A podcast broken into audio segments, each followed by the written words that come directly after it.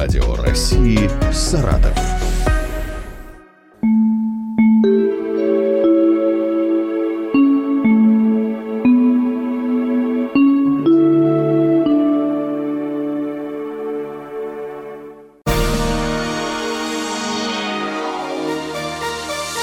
Философия музыки.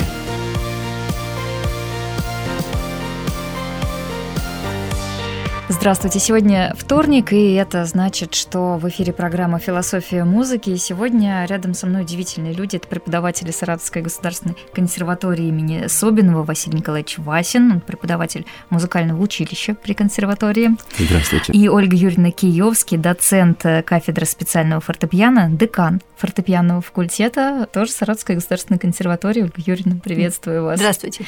А, мы сегодня поговорим о старинной музыке. У нас обычно в программе присутствуют коллективы, исполнители, э, те, которые пишут современную музыку. Вот сейчас, в данный момент, это авторы. Музыка звучит авторская. Но, мне кажется, мы просто не можем обойти стороной музыку старинную, потому что многое, что сейчас есть, заимствовано именно из нее. Да, Василий, я вас забыла представить еще как руководителя ансамбля старинной музыки «Алиенор», который мы, собственно, сегодня тоже и послушаем. Да, конечно, ансамбль старинной музыки «Алиенор». Вот вы говорите про авторскую музыку, и я хотел бы как раз в самом начале объяснить и рассказать о том, что вплоть до эпохи романтизма, в принципе, вся музыка была авторская. То есть, что это подразумевалось? И исполнители, и композиторы, которых мы сейчас разграничиваем, до эпохи романтизма, можно сказать, такого разграничения не было, потому что каждый музыкант, он априори был уже композитором.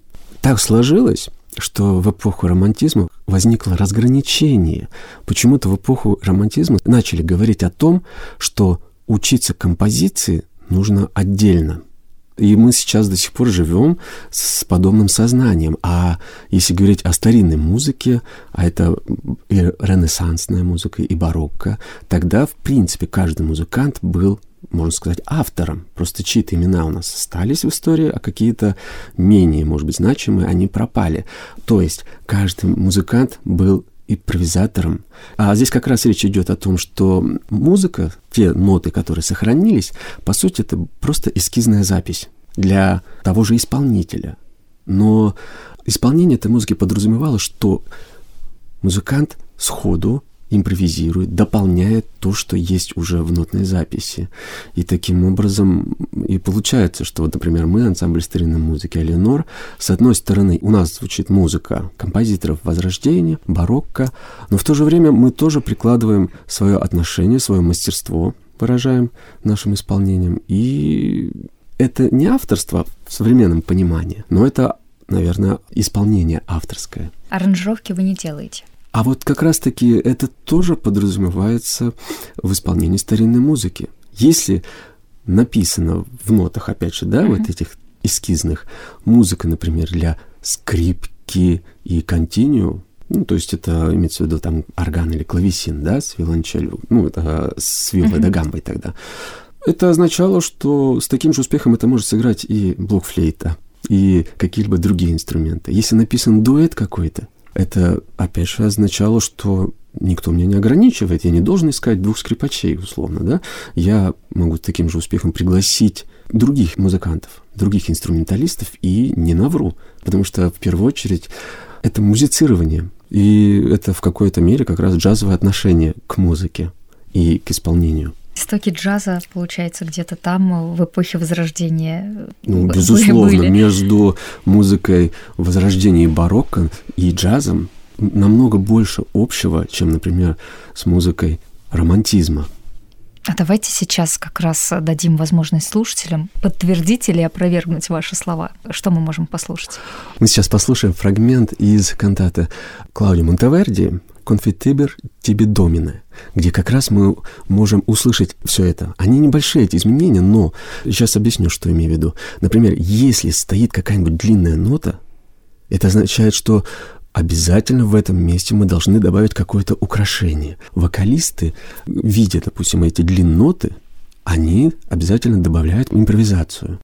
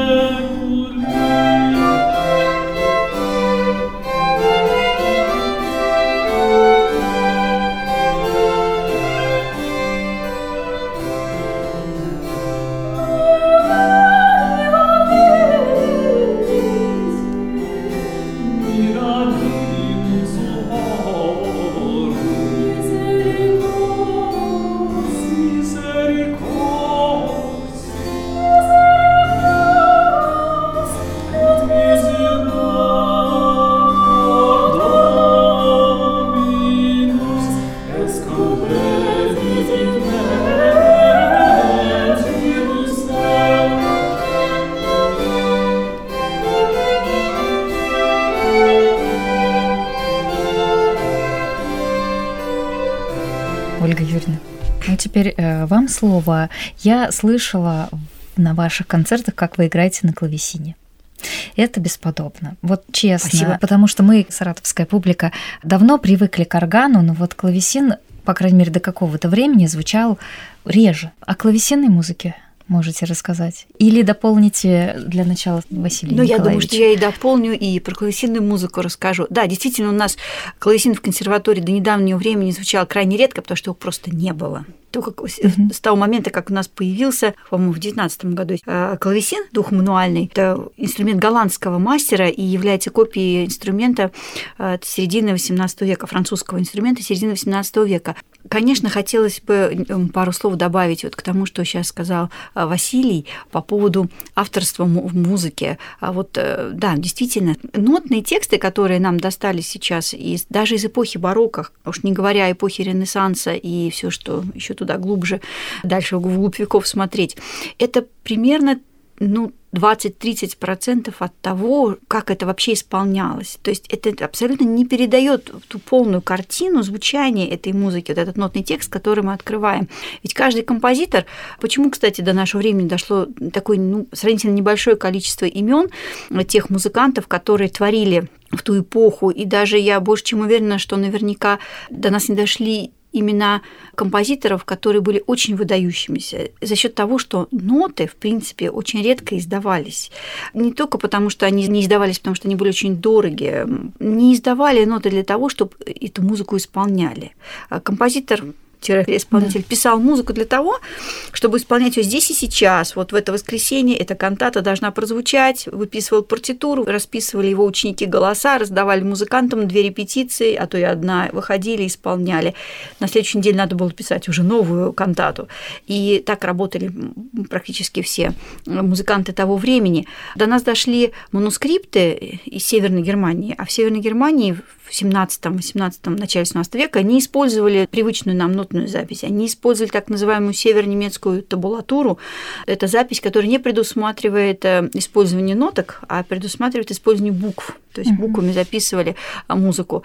И вот эти манускрипты, они не носят на себе следов изношенности. То есть, если мы переворачиваем страничку у книг или у нот, э, страничка со временем затирается, то вот эти вот манускрипты, они абсолютно вот с, каждой, с каждого уголочка абсолютно одинаково сохранились. Почему? Потому что по ним не играли, музыкант записывал музыку, ученик брал, смотрел, как это мой мастер записал, угу. а потом садился и в такой же манере импровизировал, то есть создал свою музыку. То есть по ним невозможно понять, какие штрихи там, да? Абсолютно. Это вообще не записывалось. Вот штри... то, что касается угу. штрихов, динамических оттенков. Вот знаете, даже а, предназначение, вот, вот если мы сейчас вернемся к клавесину, предназначение той или иной музыки для клавесина или для органа до сих пор остается спорной потому что даже это зачастую не указывалось в нотном тексте, написано ли это сочинение для клавесины или для органа. Но орган, понятно, это все таки церковная музыка, кафедральная, да? Да, да. А но... клавесин больше придворная?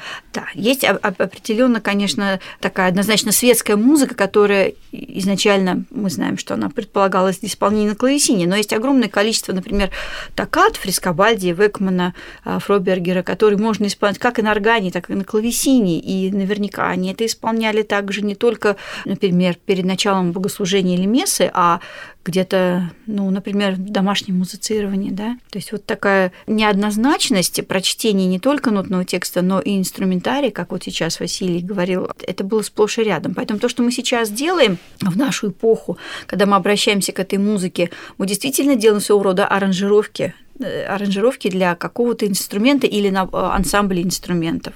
Если мы открываем партитуру, кантаты, ну, например, уже у Баха, у Тельмана, Букстехуда, это более-менее прописывается, да, какие инструменты нужно использовать, хотя тоже варьировать можно довольно-таки свободно. А если мы возьмем сто лет раньше, начало 17 века, то там очень часто э, инструменты не прописывались, просто были выписаны в партитуре голоса высокие либо низкие, и можно так приблизительно понять, какому инструменту можно поручить исполнение данной партии. Ну, зато благодаря этому сейчас есть возможности для творчества, для переосмысления, Безусловно. для какого-то нового изложения. Наверное, пришло время послушать, что мы послушаем. Мы послушаем Дидрих Букстехуде, кстати, Букстехуде, а, Пасакалия Реминор. Thank you.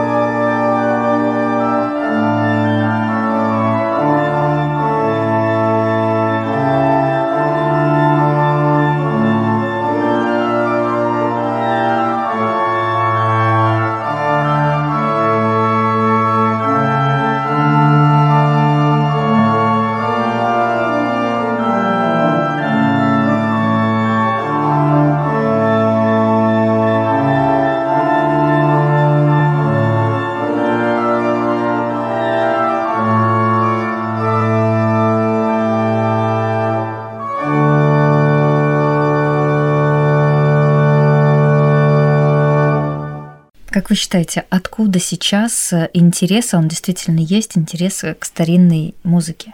к европейской старинной музыке. В принципе, я думаю, что и к русской народной музыке сейчас все таки больше интерес, нежели там 20-30 лет назад, потому что я знаю очень много коллективов вот, среди ваших, Василий, слушателей. Кто эти люди, почему они интересуются именно такой музыкой? Что она им дает? В первую очередь, старинная музыка предлагает очень важное качество. И получить удовольствие, как бы мы ну, э, выражаемся сейчас. Эстетическое. Да. И в то же время это попытка задуматься о каких-то важных ценностях. Почему? Вот в старинной музыке все не просто так. То есть, э, если сейчас в современной нотации 19-20 века все дословно выписано, штрихи те же, да, которых мы уже упоминали, динамика, в старинной же музыке эти моменты тесно, например, связаны со словом. Ну, то есть мы э, поем, например, наш квинтет, да, и то, как надо это исполнить, в первую очередь зависит от символики. То есть есть очень э, глубоко проработанная в эпоху барокко теория аффектов, в котором четко указаны те эмоции, которых надо это исполнять. Нужно понимать. Если, например, идет какое-то нисходящее движение музыки, то здесь подразумевалась определенная картина. Если, например, речь идет о ветре, то это непосредственно изображалось в музыке, да. Вот я сейчас, например, прочитаю фрагмент небольшой. Здесь как бы дословный перевод а, одной из песен, которую мы исполняем, Карл Джезуальда. А, «Мора Ласса» называется песня. И вот послушайте. «Увы, я умираю в своих страданиях, и та, кто могла бы дать мне жизнь, убивает меня. О, печальная судьба! Та, кто могла бы дать мне жизнь, увы, дает мне смерть». И, естественно, э, с таким текстом здесь не может быть каких-то светлых эпизодов, да, и а как это отражается в музыке? А в музыке у Карла Джезуальда это отражается самым удивительным образом. Это какие-то безумные созвучия. Это уже, если бы мы перевели это например, в культуру 20 века, то это уже какие-то авангардные психоделические образы, когда человек уже в страданиях галлюцинирует, понимаете? И то же, это же самое отражается в музыке. Это, кстати, очень здорово слышно. И для многих музыкантов, да и слушателей, им сложно это воспринимать с первого раза, потому что настолько необычные созвучия. И малейшие изменения, буквально там два такта на слово «умираю», например, это происходит так переход гармонически, застывание – и потом резко начинается движение в музыке на последующем каком-то слове, да, про надежду или еще что-либо. И здесь, конечно, важно понимать, что когда это исполняешь, и вокально, и инструментально то же самое. Самое главное, наверное, это уподобление человеческой речи. Вот я даже сейчас разговариваю с вами, у меня какие-то фразы быстро проговариваются, а какие-то очень медленно – и все это отражается в музыке. И э, возвращаясь к сходству, да, к родству с джазовой музыкой, последствия, последующий 20 век, как раз то же самое происходит. По сути, это просто разговор, выражение. И тоже музицирование, это тоже в первую очередь контакт и общение, происходит, э, которое происходит между музыкантами. На языке музыки. Да. да, да, да, естественно. И мне кажется, как раз слушателям им намного понятнее становится все это. Это интересно и нам, как исполнителям, но это, видимо, притягивает, потому что уже сложились слушатели, которые постоянно ходят к нам на концерты, которые очень переживают, когда не могут попасть, и спрашивают, расспрашивают постоянно, как же, когда же снова они смогут нас услышать. Вот когда у нас был концерт на юбилей консерватории в 4 часа утра, да, это марафон был очень Да, марафон долгий, музыкальный. Да. Даже не в 4, мы в 5, да, выступали? В пятого. Да, да, да. Был практически полный театральный зал. По крайней мере, я точно знаю, четыре семьи, ну, в смысле, моих друзей, они специально поставили будильник в три часа, чтобы приехать на концерт к нам на машине, и обратно после концерта уехали к себе домой. А вы специально именно это время выбрали? Это музыка предполагает, чтобы ее слушали там на рассвете, в самом начале дня? Здесь есть момент, конечно, психологический, безусловно, потому что здесь в это время в ночное все-таки сознание человека уже Дремлет. немного, да, замутненное, и, возможно, человек намного более открыт. Ну и плюс, опять же, ночь. Что такое ночь? Это уже определенная тишина. Это, это утро уже больше, наверное, ну, все-таки 5 часов. Все-таки это уже темно было в это время. Плюс еще это происходило в театральном зале, а там тоже темно. Угу. Человек становится более открыт, возможно, к тому, что он слышит. И, наверное, у него уже нет времени искать повода придраться к чему-либо или еще что-то. И он намного более чувствителен становится к тому, что он слышит и видит, ну и вообще в это пространстве концерта. Вот эту вещь послушаем, которую да, вы цитировали. Да, да, да. Карло Джезуальдо, Мадригал Мора Ласса.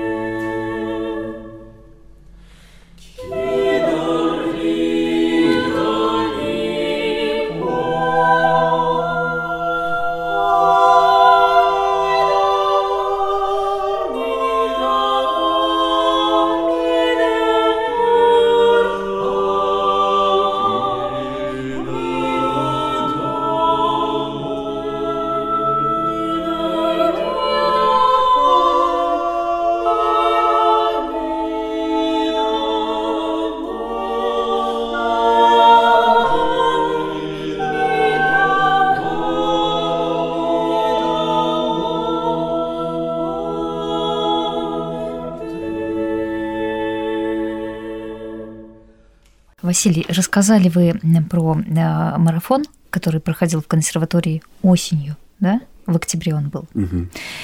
Я знаю, что вы планируете еще концерты. 13 февраля состоится наш концерт совместно с Ольгой Юрьевной, который называется «Про страсти и о любви».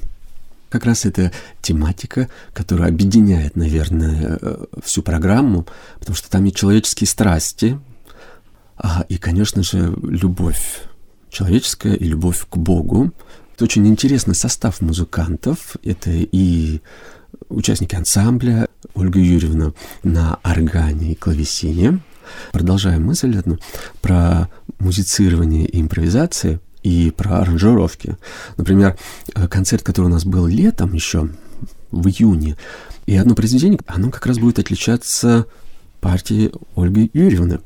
А, тогда она играла свою партию на органе, а, а сейчас же теперь будет играть на клавесине. Это то, о чем говорила Ольга Юрьевна. Да, когда... да, да, да. Это же меняет произведение, как ни странно. Ноты как будто бы те же, но орган — это одни характеристики в звучании, тембра и вообще эмоции. А клавесин в силу специфики звучания дает уже другие эмоции. У него, может быть, другое ощущение времени. И это тоже замечательный, интересный опыт, вот, кстати, интересно, насколько та музыка, которую сейчас, э, ну, к примеру, исполняете вы, но на других уже инструментах, которых там материал другой, тот же самый орган э, наверняка звучал по-другому. Ну, мне так кажется. Безусловно. Что было Очень отличие, да, и клавесин отличался да. от того, что мы сейчас слышим. Вот э, какой была та музыка 300 лет назад? Это, наверное, мы, мы можем только представить. Ну, конечно, И каждый да. представит это по-разному. Звукозаписи тогда не было, конечно. Естественно, да. Вот все наше исполнение э, наши ориентируется на трактаты, на те тексты, в которых написаны не конкретные, да, какие-то технические приемы игры, ну, в смысле определенные, а скорее осмысление, чтобы мы правильно понимали, с каким отношением нужно это исполнять опять же, возвращаясь, да, э, к теме музыкантов, вот у нас будет произведение звучать э, «Ниси-Ниси», в котором играли две скрипачки, а сейчас же будут играть скрипка и флейта, и это другие музыканты. И вы знаете, это уже другая музыка становится, потому что вместе с инструментом нам передается и темперамент. И когда мы впервые репетировали, изменилось и наше отношение вокалистов, отношение к этой музыке все-таки это дает очень многое, определенную свободу, предоставляет эту свободу определенную. А возвращаясь еще к предыдущему вопросу, почему приходят люди, слушатели на наши концерты, именно потому, что мы свободно себя чувствуем, мы не обременены какими-либо рамками э, именно во время исполнения. И в первую очередь мы, наверное, можем свободно выражать себя в музыке, и это интересно, это и притягивает. Да, что касается органистов, здесь нам повезло больше. Особенно повезло больше тем, кто э, сумел познакомиться с историческими органами. А такие сохранились э, в Западной Европе и в довольно-таки большом количестве по ним мы можем судить о том, какова была манера исполнения тогда. Потому что определенные не только звуковые, но и технические характеристики инструмента, они а, склоняют к определенной манере исполнения. То есть, вот, например, современные манеры исполнения, как мы играем на современных инструментах, невозможно исполнять на этих инструментах только в силу того, что клавиши были другие, трактура была другая, и вот это все очень сильно влияет. Поэтому мы, а, как говорил мой профессор, мы органисты больше учим учимся у инструментов, чем даже у профессоров. А, то есть мы во многом зависим. Конечно, Исполнитель конечно, зависит от того конечно, инструмента. Безусловно. И у органистов это проявляется, ну, как ни у кого очень ярко. Ну, вообще у э, органистов, клавесинистов, исполнителей, исполнителях на старинных клавишных инструментах. Вообще студентам Саратовской консерватории повезло, что у нас есть инструмент, есть орган. Э, да. Потому что во многих городах э, России органа нет. Ну, сейчас принципе, орган сейчас. Э, ну, очень... Ну, я не о цифровых, не об электронных версиях, да, да говорю. Я да. говорю вот о таком классическом, более-менее классическом варианте. Но наш все таки инструмент – это инструмент 20 века, это современный инструмент, который предполагает компромисс, и на нем можно играть всю музыку uh-huh. и современную, ультрасовременную, то есть прям буквально созданную вот последние годы, и музыку очень старинную. Э, другой вопрос, как это будет звучать. Да, поскольку это компромисс, то, соответственно, старинная музыка не будет эм, звучать, ну, скажем так, она будет звучать э, довольно-таки отдаленно от того, как она должна звучать, даже в силу темперации инструмента. У нас темперированный строй на инструменте, а, а музыка конца 17-го, конца 16 века, да, то, что дошло до наших дней, она звучала еще на нетемперированном строе. Соответственно, гармонии, диссонансы, которые композитор сознательно использует использовал для выражения каких-либо эмоций, они очень э, на нашем инструменте современно звучат очень сглаженно. То есть вот понять их, ощутить вот в той, в той мере, как это звучало тогда, мы, к сожалению, не можем э, в силу вот темперации, которая uh-huh. сейчас поменялась, в настоящее время используется равномерная темперация. И даже при этом, при всем, это непередаваемое ощущение, когда слышишь э, звуки органа. Это мощь, это сила. Орган может и тихо звучать, очень красиво. Да, и можно послушать будет. У вас же тоже концерт э, сольный. Да, планируется концерт. Э, надеюсь, он состоится 25 февраля в Большом зале консерватории.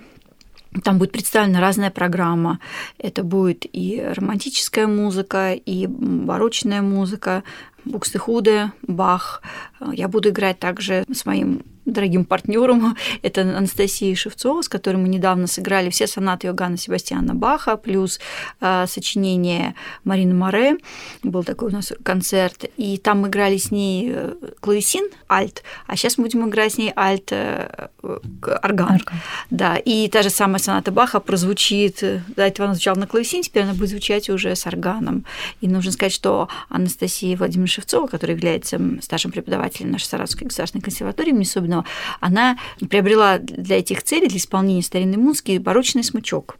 И вот нужно сказать, что вот инструмент звучит совсем по-другому, когда она использует именно барочный еще смычок. и смычки разные. Конечно, конечно. Инструмент у нее современный, но угу. альт, но смычок у нее барочный. Пришло время послушать что-то еще. Послушаем мы как раз-таки Э, в исполнении Алексея Кремаренко, нашего солиста ансамбля «Алиенор», песню, ну, мадригал вообще Фрискобальди «Се Лаурес Спира», который звучит очень современно, как будто бы какая-то лирическая романтическая песня 20 века. А хотя, конечно же, отделяет нас от этого времени целых три столетия.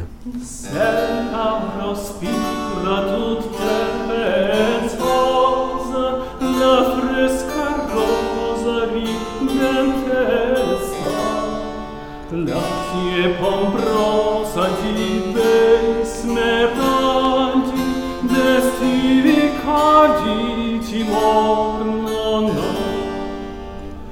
Avaglia vali lepte venite, mi fe granzite fior di si chiaro il vago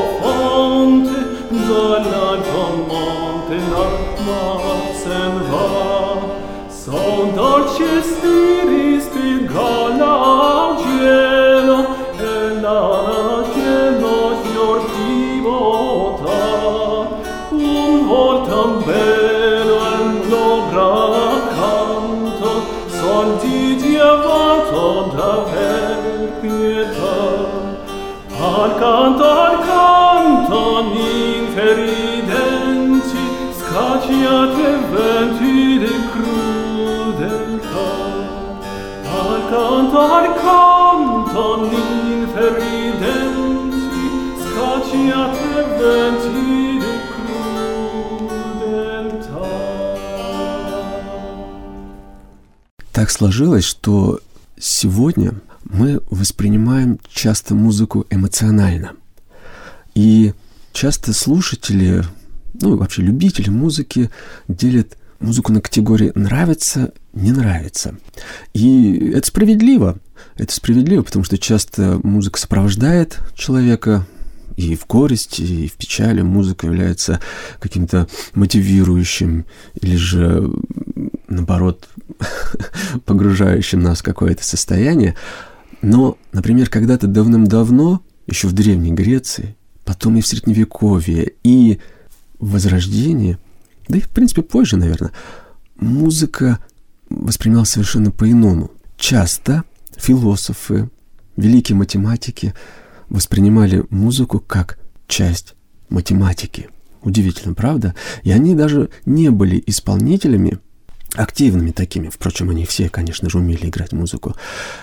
Но пытались через музыку понять суть жизни, устройство жизни. Здесь опять же возвращаясь э, в эпоху Древней Греции, тогда вся жизнь как э, воспринималась, да, наподобие космоса, ну, то есть идеального такого пространства. И, как ни странно, музыка больше всего соответствовала вот этому космосу. Потому что музыка — это числа. музыка — это упорядоченность. И вот она на самом деле сохраняет в себе эти свойства до сих пор. Просто, может быть, мы не осознаем это умом, но изнутри мы все это чувствуем. И, возможно, эта упорядоченность и помогает нам и способствует нашему покою, способствует нашей какой-то внутренней гармонии. И хотелось бы, чтобы не забывали мы все об этом, что здесь немножко, чуточку больше, чем нам кажется. Музыка — это вселенная, музыка — это космос, это вечность, и неважно, какую музыку ты слушаешь. Главное, что она звучит в тебе, в твоей душе. Мне кажется, что вот эта вот параллель, вечность и музыка, она должна все-таки осознаваться нами. И если человек живет с музыкой, значит, он понимает свою жизнь именно так, как нужно. Друзья, я вас благодарю за этот по-настоящему философский разговор. Спасибо вам огромное. Спасибо. Спасибо вам. И я в завершении напомню, что сегодня в нашей студии были Василий Николаевич Васин, преподаватель музыкального училища при Саратовской государственной консерватории, руководитель ансамбля старинной музыки «Эленор» и Ольга Юрьевна Киевский, доцент кафедры специального фортепиано, декан фортепианного факультета. Спасибо еще раз.